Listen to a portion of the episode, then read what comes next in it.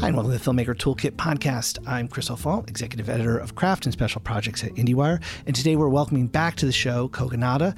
I think I think you all know um, this writer director. He used to make uh, all those great video essays before he made Columbus um, about four years back, and that's an incredible film. You should definitely check that out. But his new film, After Yang, which is on Showtime right now, but it's also an A24 release that you can see in theaters, and you really should see this one in theaters. Um, it's uh, it's probably my favorite film of the year so far.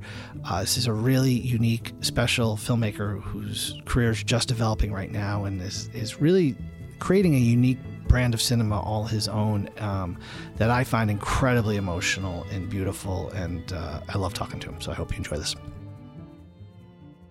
I hate starting with this question, um, but saying goodbye to Yang, Alexander Weinstein's story. Obviously, everybody can see what what you did with it, but I'm wondering, kind of like that initial thing. You know, it's a beautiful story, and I can see why it emotionally attached to you. But that that element of like, there's an element here that I I want to turn this into a piece of cinema. There's something here I want to explore um, in it in it in your own art. I'm curious what it was about that kind of initially. I mean, we obviously see what you did. No, I think that like you know there were a few ingredients that felt really um, interesting and and and something that I just where I was in life then and still now felt like I really wanted to uh, explore them more. And you know certainly uh, memory is one human memory and even the way we engage the, the life of others you know there was something in that uh, you know like knowing that I could expand that and understand even memory as a sense of time you know was interesting um, de- a death that wasn't really a death as we know it, you know, really kind of having to contemplate non existence, but not through the lens of a human being, but obviously it relating to our own humanity felt really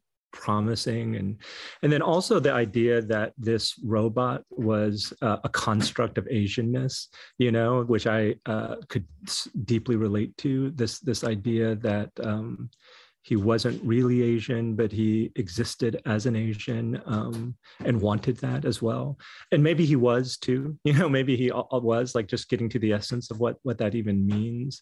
Uh, so there was all of those elements that even in that reading, and it was such a short, lovely, well told story. But I just thought, oh, I, you know, could see the promise of it being a kind of film that I would want to watch. And um, yeah yeah. So it had that sort of seed and promise of something that that felt like it could be cinematic. And i also loved a sci-fi world that was domestic. It, the, the stakes weren't about uh, saving the world but it was about um, getting through a day you know and getting through weeks and months. And and there's something you know that i could relate to.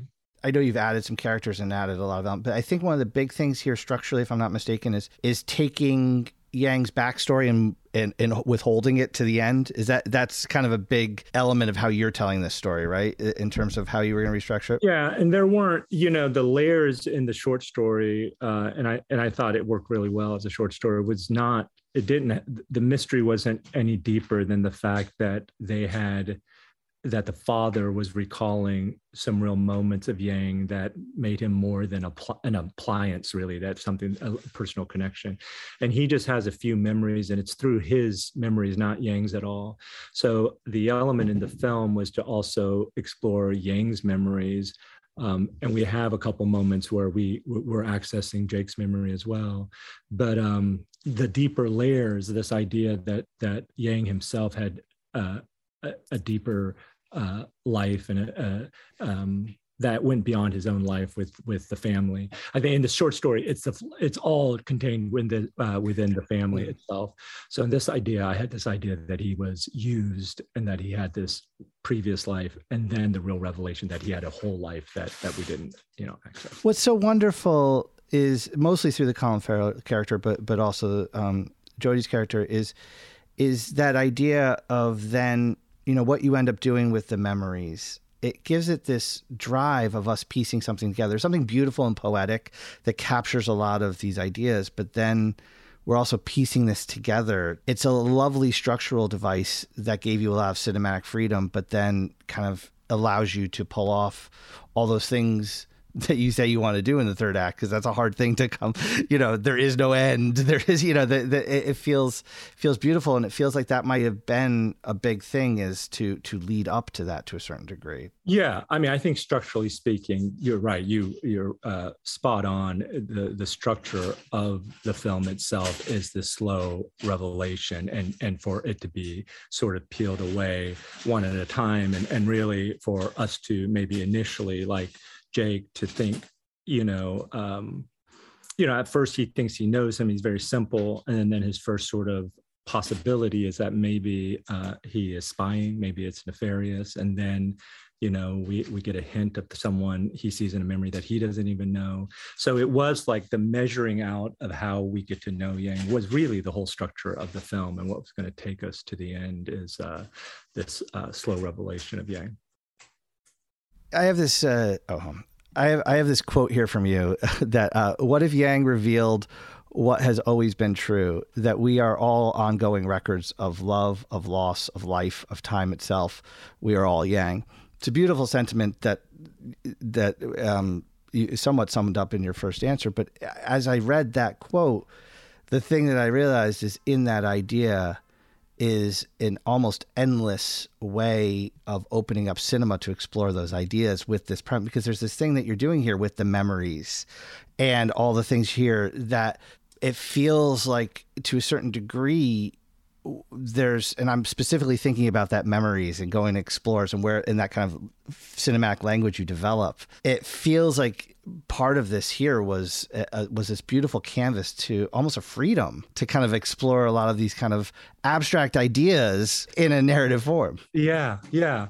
And I think that possibility was exciting after Columbus and you know like those kinds of films uh, that Columbus is in conversation with, you know, I could do for the rest of my life. I mean, I love that kind of filmmaking quite a bit, and I hope to return to it always. But um, I knew with Yang too. I mean, I but I also love all kinds of forms in cinema. You know, I'm I'm a big fan of Resnais, uh, and I love how he. Um, uses cinema and the echoes of cinema and this sort of temporal drift of cinema to really uh, make us not only he doesn't just do it abstractly, but you feel memory and time in a different way. So I did know that this the story world would allow me to explore these different forms of cinema as the thing itself. I mean, I think you're so right. When I, have not even really thought about it uh, specifically in this way, but so much of both variations of memory both the ones that we feel in the human memory where, where, where we feel the echoes and the repetition and almost as if humans are auditioning the right uh, you know take of a scene you know because they're they're trying to understand uh, what is was meaningful about something in the past. And then yang's memory which are just such recordings and something you can revisit but all of that is cinema itself right? Cinema is simply the capturing of a time and the uh, restructuring of it and the auditioning of it and trying to find what is most meaningful as a filmmaker. Well because i mean i always go back to your essays right? And and i think about the fact that often i mean i don't mean to minimize that work but often what i always felt was someone searching for where the emotion was coming from. You know, I always come back to Bresson's hands. You know, it's like that that that's a beautiful essay, but also I felt you kind of searching for the how's he getting emotion out of those hands? Like how is love and hate and, and, and everything in there? And when I saw these ways that that memory language started to develop, and even then somehow some of the ways it started to develop in terms of the audio and some of the ways it started to develop um, for lack of a better word the kind of ar of how we're entering this modern device of how um, one accesses this this data. I mean you had certain things to figure out but it also felt like a way for you to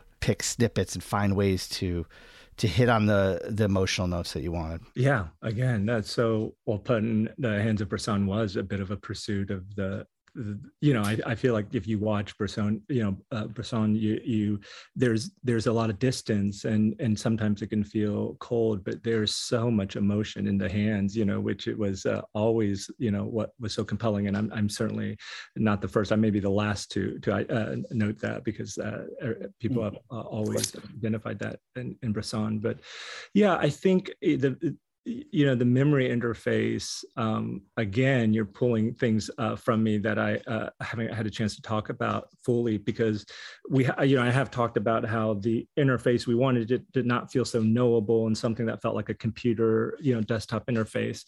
Um, but there was something that i wanted the just the entrance into that space to feel inherently moving you know that that here was something that was the, the interface itself with the mystery and the discovery of what um, what was memorable the, the, the passage to those memories would also have a quality to them, a meaningfulness to them. And in the case of Yang, I think he was also having has such a longing for a sense of time and place. We hear it in that tea conversation, and that the the memories themselves are are creating a kind of space, you know, that that uh, is his own.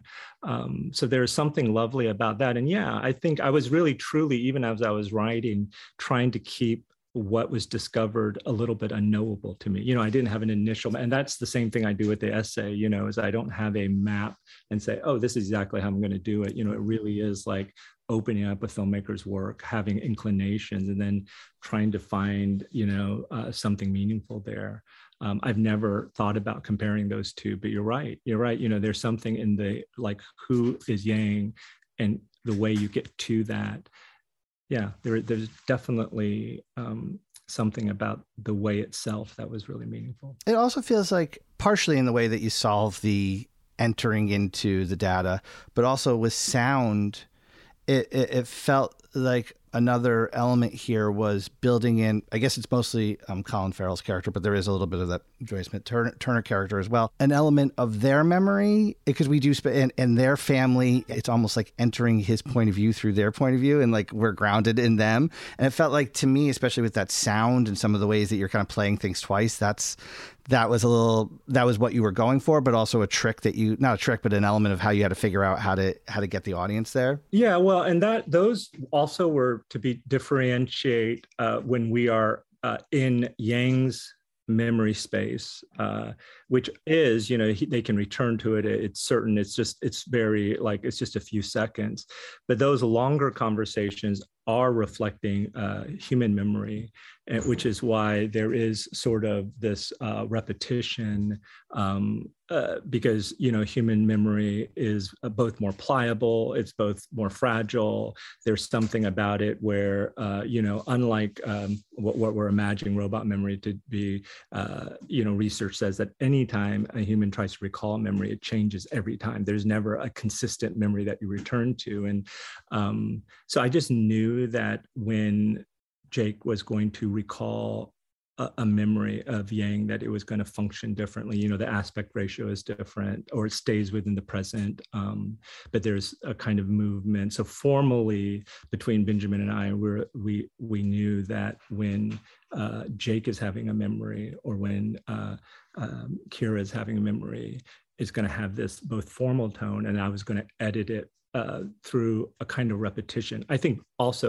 to to create an experience of that subjectivity, but also to uh, well, you know, I don't want to say to signify it because I think it was the experience of that subjectivity that was most interesting to me, and the way that we, like, I think if you saw those uh, conversations in like as a recording, they might not have actually felt as intimate as they were. Like I think that you know, like human beings can sweeten a memory as they're feeling kinder towards a, you know a person, or they can make it more bitter too. You know, and so there was something about even the sadness of Yang in those that I think was reflecting their own you know uh, feelings about Yang at that time. You had a wonderful sound collaborator on this one, and it feels to me that's something that really, in terms of what you were doing here, sound is something that became a lot, a much bigger part of your vision with this. Um, I don't know if it's relevant in terms of these memories. Is it? Is it Roy? Is it Roy? Uh, Rui. Rui. Rui Garcia, who's who's incredible. I mean, I mean,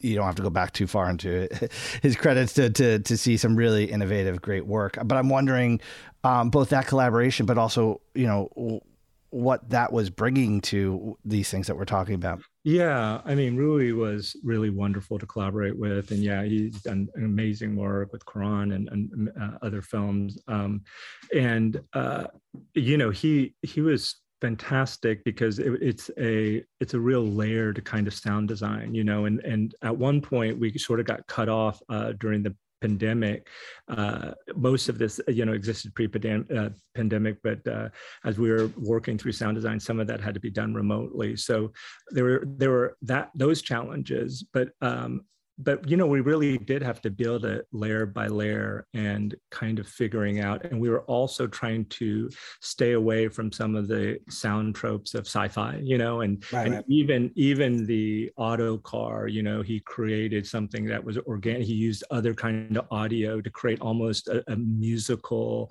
organic you know um, uh, feeling of movement. And you know when we're in the interface you know the instinct is to make it feel like uh, like almost like a spaceship you know and and and we had to you know turn it and there's like wind and birds. So it was a really like a challenge to to reconceive how you even go through virtual space and how much or, organic sounds can be a part of that mix as well.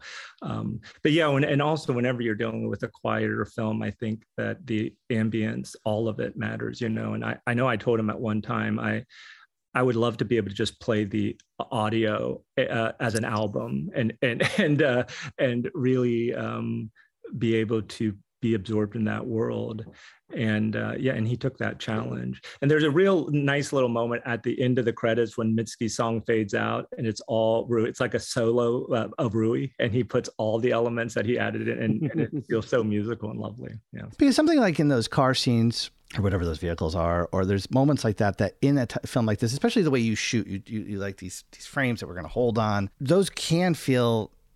I, I, I think it's yes, you got to put sound in there, but there's also just this element. If they don't have music and they are being held for a while, and, and motion or action is a little bit slower, it, it, it can develop a void that you don't want you know and, and, there has to and it feels so often you do want some quiet you do want some emptiness or you do want some stillness but that he it, it's such amazing work with just the fact that there's a rhythm and there's a feel to to this world that never lets it fall into what the trap of making a movie like this could be, right? Where you could feel feel like an emptiness, you know. Yeah, well, that's thank you. That's nice to hear. And yeah, and Rui was yeah for him to create that sense of rhythm within some of the more empty spaces and shots. Uh, yeah, that was a real conversation, and it and it and he was um, really insightful and um, yeah what he contributed. And obviously uh, Aska and Sakamoto and and Mitski the the, the sound uh, environment. There are times where they kind of both work together you know because some of that does kind of go into some musical elements too. But you know Rui is also a musician so he had a real sense of um, uh, rhythm and musicality even in his uh, ambience. But that balance that you say is really, I think, will be my ongoing challenge and something that I really care about um, because I love slow cinema, and I, I, but there are moments in slow cinema and and some that are that feel distant emotion, like I suddenly feel cold or alienated, and and I think maybe that's the intention of some filmmakers too to kind of mm. go through that alienation. Antonioni, you know, is someone who I, I love, and there are periods of you know long takes and moments where I can feel that distance. You know, I want to. I, this is why I love Ozu. You know, I think he mm. does that. But for me, there is something always so warm and uh, and often humorous and uh, lovely about his world. You know, that it doesn't. Uh, there's a real, in my mind, there's a real warmth to it. Um, which is maybe counter to someone like Bresson, who, you know, um, it's not really about warmth, but it's about getting to some other sort of uh, kind of feeling of humanity and time, you know. And there's a connection to Columbus in that sense too, because uh, you know, the, I think one of the challenges of Columbus, right, is is um, modernism can feel alienating and cold, and and a sci-fi movie like this can feel alienating and cold, and and it, it feels like in that way that you, I mean, Columbus, you obviously solved it, and in this film, it feels like, to a certain degree, it's it's getting a, a, future where maybe the tech is hidden. There's no wires. In that sense, uh, Garcia also had to. He, he, had a heavy lift because you're hiding the tech. You know, he's got to he's got to kind of create a, a world there. Um, but I'm wondering about that in terms of setting. Obviously, this is a smaller film than some of other sci-fi films, so some of it's like what you're going to choose to put in the frame. But I am wondering about that element also for this type of film, maybe in terms of setting, in terms of where where to shoot, um, how to make a sci-fi world that does feel domestic, that does feel there's things about these people's lives that aren't hundred percent relating to 2022, but it's, it's a very familiar domestic world. Yeah, I mean that was certainly the intention was to feel it um, to have a real everydayness quality to it to, for it to even if it's in the future that there are shared uh, frustrations and um, vulnerabilities and longings from uh, human beings. And again it's always what i have been drawn to in sci-fi and when you get it, it for me it's always so satisfying to get to really think about the future of humanity without it all just being fantastic you know in the sense that not not i don't mean positive but so beyond the the, the struggles that we go through in you know everyday life which you know like for jake is just even a, a career or trying to you know feel a connection to to some uh, some hobby or interest uh, or craft that he really loved you know those kind of questions that we often all struggle with you know whether you're a writer or you know you're, you're you know uh, you've somehow made a livelihood in an industry that you once loved you know just as a uh, as a viewer. Um yeah trying to make sense of those things that are very much a part of just daily existence. Um, and then to create a design you know around it that also kind of both kept us grounded but also had a sense of uh, a future uh, and a sense of uh, the other that was the sort of again balance that we were trying to to capture. Can you talk a little bit about the homes that you picked and found? Because I mean, it, it, I know because of Columbus, we instantly kind of go towards your architecture, but I, I, I have to imagine that was a big part of this. Was a where are these people, and you kind of chose a non I think it's a non-city. I don't. It's a non-area outside an urban environment. I think. I don't know. And and but then also these homes themselves, in particular the hero home. I mean, you know, so much of the film is just the home itself, and we knew that that you know, like casting a person and knowing that they have to be able to really. Um, hold your attention and especially if it's a quieter film that they that you know that they have to be engaging and compelling enough uh, you know the the home was that for us. It was like a real we knew that it was going to be central to the story. We knew that it would occupy 60 or 70 percent of the the screen. So um, you know we took a long time finding it and we couldn't you know it was a real challenge because a lot of the homes that felt interesting were like gigantic you know multi-million dollar homes and i wanted them to feel like they were you know um, of you know kind of in a starter home and and then we found this Eichler home which was you know for it was mid-century modern they were they're tiny homes but they were for the people you know uh, when they were developed and um, it, those are more popular on the west coast but in new york there are only three and this one happened to uh, be fairly abandoned. I think they had been trying to sell it for a while. It was like concrete floors. There were no there was no tree in the middle. You know that was all concrete, and uh, all the walls were white.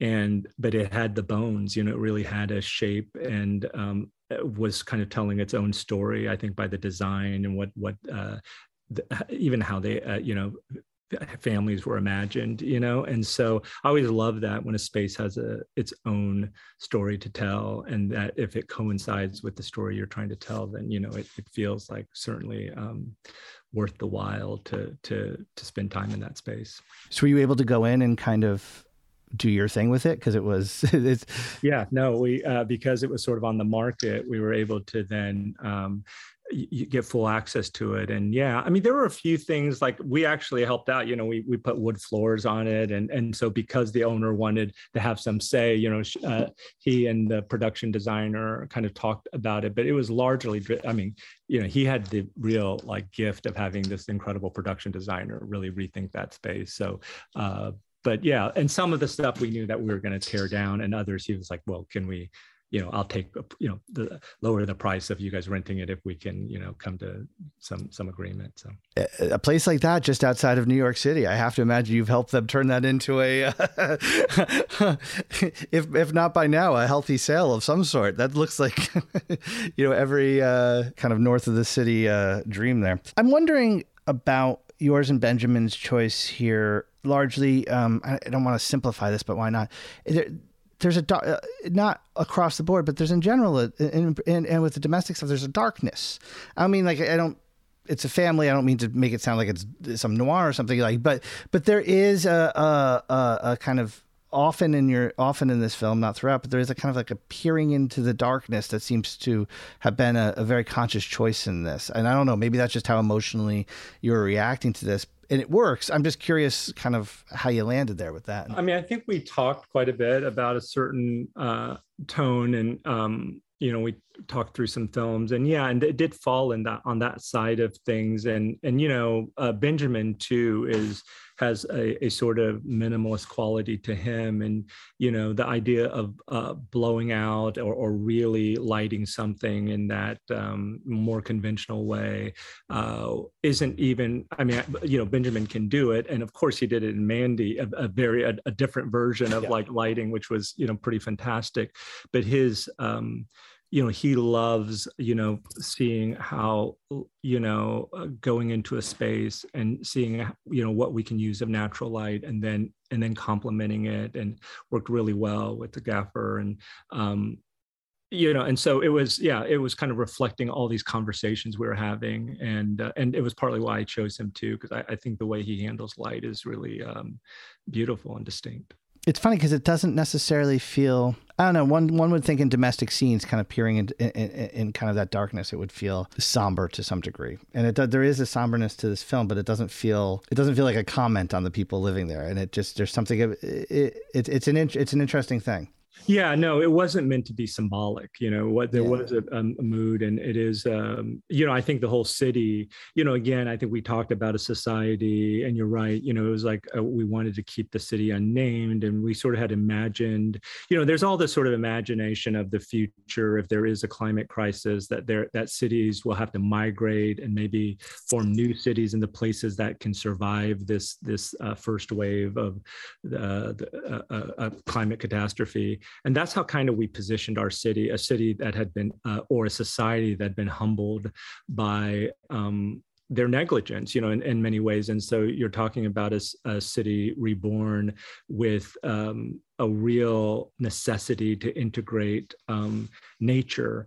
And you know so even the idea of uh, things not being lit a certain way and even that that kind of yeah that whatever i think when you say somber there's some quality to that like a mood of of um that that we wanted to evoke but it wasn't necessarily that we wanted to suggest like a depre- you know that something yeah. you can feel you found someone that you're on the same emotional wavelength there there seems to be something that that that there's there it's capturing something there um i got time for one more and before i let you go i do want to just switch gears for a second we've been watching the audience hasn't been watching but i've been watching uh Pachinko i think i pronounced that right I just I have one question about this, and maybe we'll talk more about this. But it, it, this is an Apple show; it's coming at the end of the month. This production is fascinating to me, that which you're part of.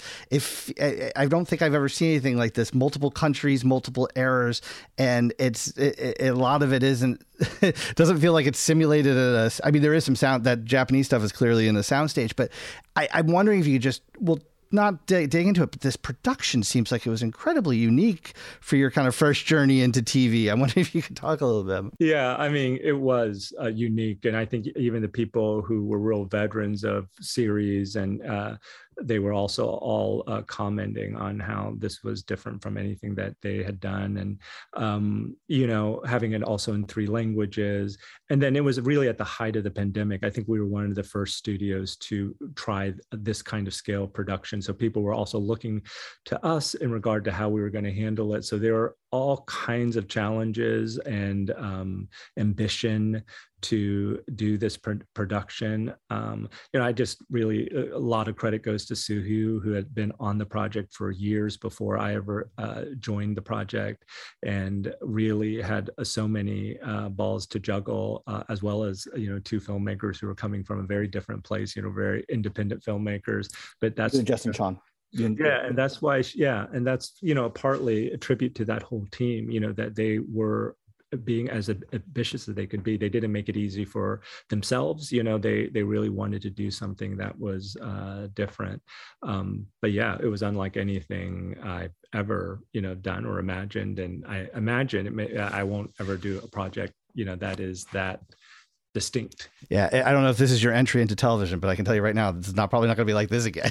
this is not normally how they do it. So After Yang is uh, you can currently see it on Showtime, but you can still see it, especially places like New York. You can still see that on the big screen, and you got to go see this there. It's uh, uh, uh, uh, wonderful. I love your cinema, um, oh, and it's uh, it is. You find a way to be emotional in these these settings in these worlds that we're we're used to seeing in a way that we're supposed to be, be made scary of. Um, and there's just it, it, it seemed like Canvas is to just explore something very very emotional and um, honestly, I, they still continue to feel like extensions of your best essays. Thank you. I mean, those those words uh, mean a lot. I mean, I, I, maybe couldn't hear a higher compliment than what, what you're saying. So I, I really appreciate that, and I, I really could, you know, uh, uh, have a two-hour conversation on some of these initial questions and all the mm-hmm. questions. I mean, you're you really. I read all your inter- I read all the interviews and I loved all that information, but I was like, I can't. I, was like, he's now he's now talked about that. No, you know, yeah, I'm a father too. I'm a father too, and I, I I'm fascinated by your your relationship with your children and, and all that. But I was like, I uh, I. Uh, someone's got to start asking you about the cinema part of this because it's it's breathtaking. oh, thank you. Well, it was very stimulating. I feel like we just got started, so maybe we'll have to yes. continue some other time. We will. Yeah, absolutely, absolutely.